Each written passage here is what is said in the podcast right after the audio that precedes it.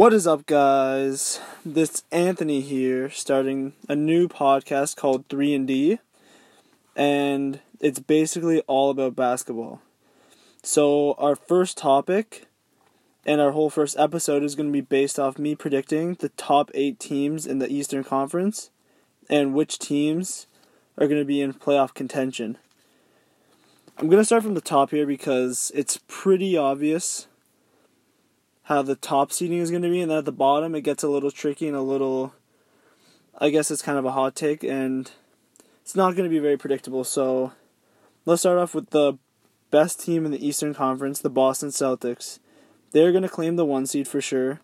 They have the most depth in the NBA, and I predict that they're going to win between 55 and 62 games. So let's take a look at their roster. They have Kyrie Irving, Jaylen Brown, Gordon Hayward, Jayson Tatum, and Al Horford as their starting lineup. And then they have some considerable bench pieces such as Terry Rozier, Marcus Smart, Marcus Morris, and Aron Baynes. So just looking at this lineup, it's pretty crazy how much depth they actually have. And I don't see any team really challenge them in the East, especially during the regular season. Number two, the second team that I'm going to talk about is the Toronto Raptors. Yes, this may come as a surprise, it may not. But when healthy, Kawhi Leonard is going to be the best player in the Eastern Conference and is going to give the Toronto Raptors an edge.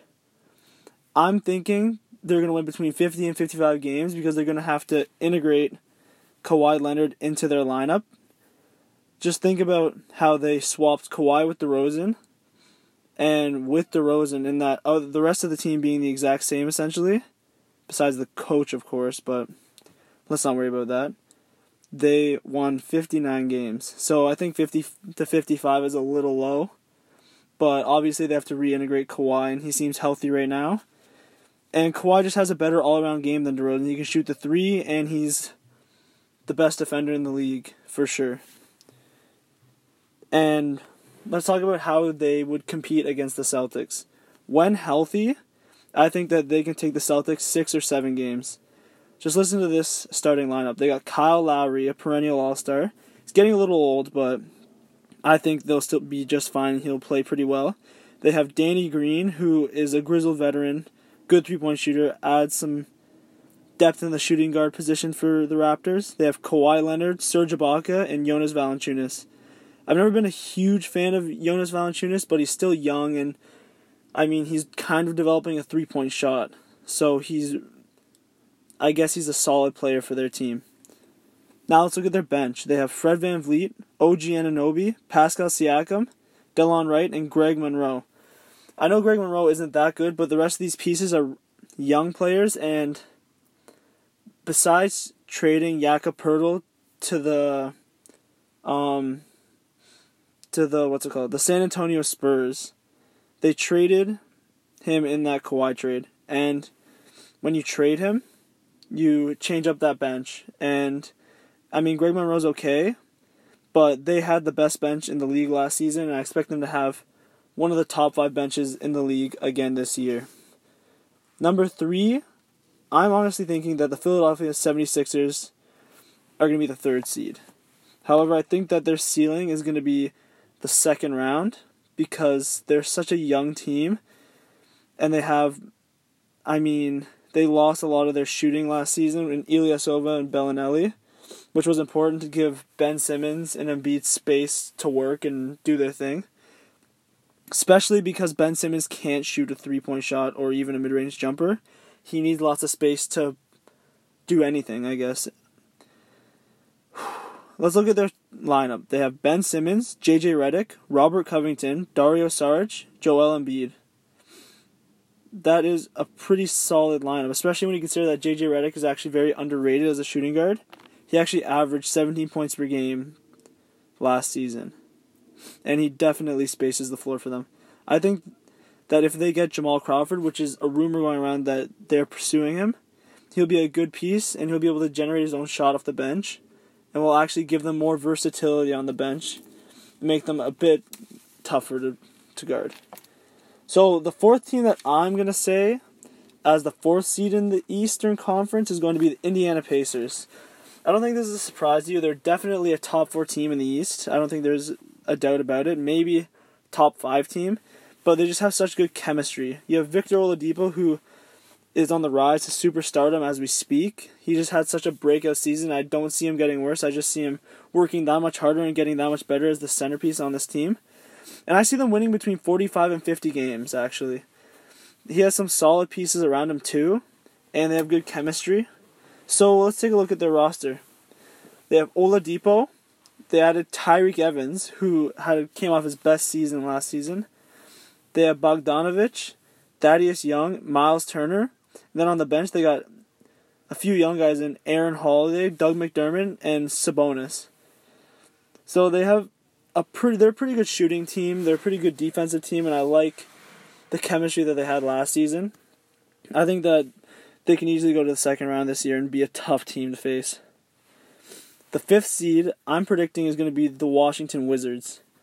There's a few reasons why I didn't have them higher, like as a third or fourth seed, and they just don't have that chemistry that you need to win. In the last, what, three, four seasons, they've had the same team and they really haven't been able to do anything.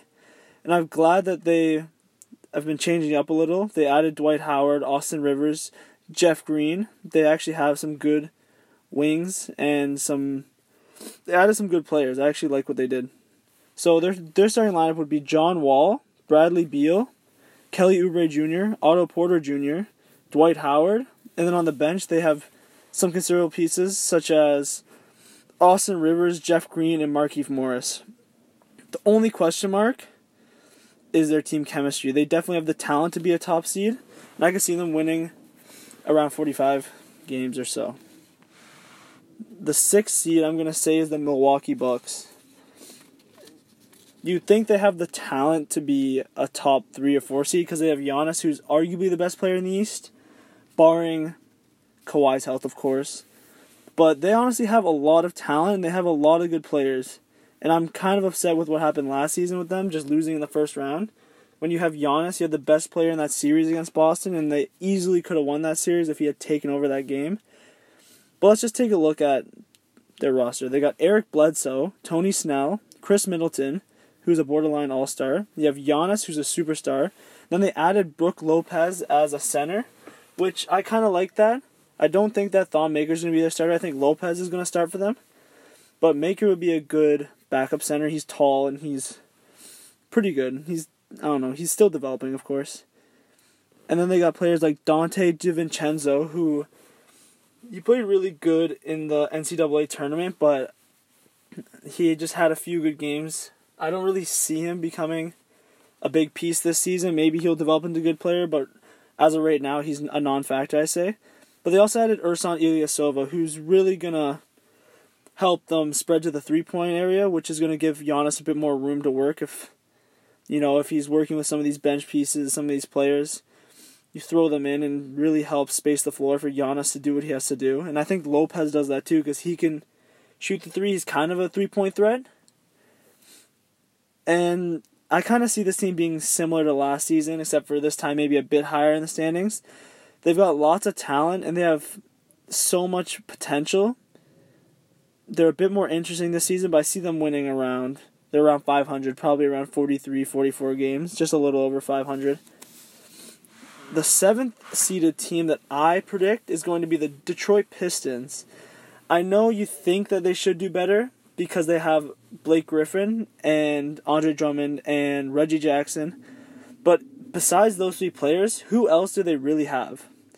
You got Luke Kennard. like, I don't know.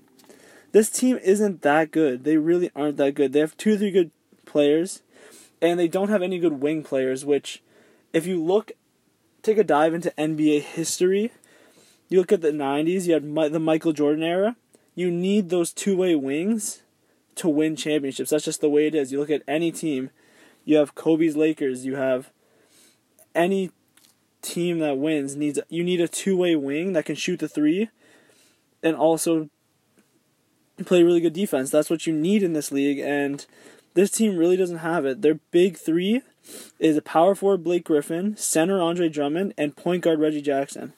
They have pretty good talent, but I really don't see them going very far this year. And my finally the eighth seed. People might be mad about this one. I don't know, because people are probably thinking, oh, the Miami Heat have to slide in or something like that, or maybe Orlando. I don't know. I really don't think any of the teams have it this year. I'm going with the Chicago Bulls. All right, I know what you're thinking, but once I dive into their roster, you might actually like what I said. Your point guard is Kris Dunn, a good young player. He averaged 14 points per game last season. He can shoot the three. He's a solid player. Zach LaVine, who just came off an ACL injury, he averaged, I'm pretty sure he averaged close to 20 points per game in Minnesota two years ago. He's a really good player. I like him a lot. They had a Jabari Parker who also was injured, but he was also a really good player too. I remember he had a lot of potential when he was actually in Milwaukee, and I think he also injured his ACL.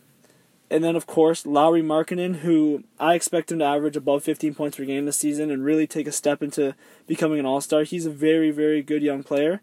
Tall, can shoot the three. He kind of reminds me of Kristaps Porzingis, actually, which is very generous.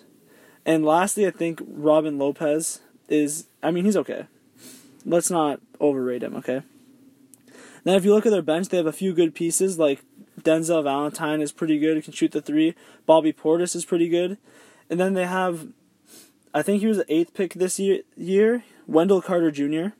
He is a pretty good center. I think as a backup center behind Robin Lopez, probably he'll be okay. I think, he, I think on my Instagram, I predicted he would average around seven points per game or something like that. He's pretty solid. But honestly, this team has the potential to make the playoffs. I know that for sure. I think they could even be the seventh seed and slip in the seventh seed. Detroit Pistons can be the eight seed, and even Miami could slip in, and the Detroit Pistons will be out of the playoffs. That just depends on Blake Griffin's health. But based off of what I'm saying here, I can shape out the brackets here. This is all just a prediction, obviously. There's injury, anything can happen, but let's just say this exactly happens, and I'm a fucking god. Sorry, I'm gonna blank that out. I swear. Um, and I'm a freaking god, but all right. So the number one seed Boston Celtics would play Chicago Bulls. That'd be an easy series. So Boston would go to the semi. Then you got Toronto would play the seventh seed, which I said was the Detroit Pistons. But Toronto would kill them, no problem. So you have Toronto and Boston on their seeds, and then you'd have uh, the third seeded third seeded Philly playing the Bucks, which Philly would probably win that series. I think they should. And so you would have those two teams and then you'd have lastly Indiana and Washington, which could go either way, really, when you think about it. That one could go either way. And whichever team wins that would play Boston. That would be a tough one for Boston because you, you have a pretty good team you're facing, but Boston would end up winning that. And then Toronto would most likely be facing, I believe I said, Philly, and that would be the probably the second most entertaining series in the Eastern Conference because it could go either way. Toronto could be really good. Philly is also really good. They have a lot of young players. Embiid is going to be tough for them to stop. Kawhi is going to be tough for them to stop as well. And it's just going to be a really, really good series, in my opinion. But I think in a seven game series, Kawhi will dominate. He has so much experience. He's already a finals MVP. They would lock them down, and it would be Toronto would get through in six or seven games. And then you'd have Boston versus Toronto, which would be a very, very hyped up series, I think it could either be very short and Toronto could get slapped because of how good Boston really is and how good of a coach Brad Stevens is. But Toronto does have that potential. Do not underestimate them. They have Kawhi Leonard. He's the best player in that series. He could challenge them. They could go six or seven games, and Toronto could even potentially win. I'm going to say that right now. So you could have Toronto or Boston in the finals. And I think that's basically everything I wanted to cover today. That was just my seeding. So you have, let's just go over my seedings one last time. You got Boston, in the first seed, Toronto in the second seed, Philly in the third seed, Indiana in the fourth seed, Washington in the fifth seed, the Milwaukee Bucks in the sixth seed, the Detroit Pistons in the seventh seed, and lastly the Chicago Bulls, which a lot of people are going to roast me for. The Chicago Bulls in the last seed, the eighth seed. And I really think these are solid predictions. Detroit Pistons, I'm not 100% sure about because, you know, Blake Griffin. And I would not be surprised if they didn't make the playoffs at all and the Miami Heat made it. But if any other team made it, I would be very surprised. So just let me know if you guys think any of this is correct, if any of this is incorrect. I think it's pretty accurate. Honestly, follow my Instagram at NBA underscore coverage and analysis.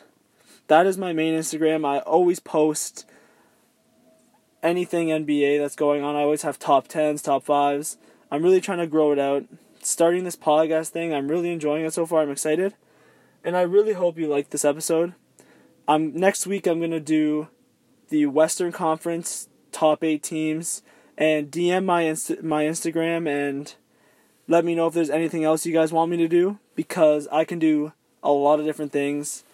I'm willing to talk about anything. I just need to do a little bit of background research and get comfortable with the topic, but I'm pretty solid with everything NBA right now. So honestly, let me know at NBA underscore coverage and analysis. C O V E R A G E A N D A N A L Y S I S. NBA coverage and analysis. With an underscore, don't forget. Thank you so much for listening, guys. I appreciate it so much. I'll catch you guys next time.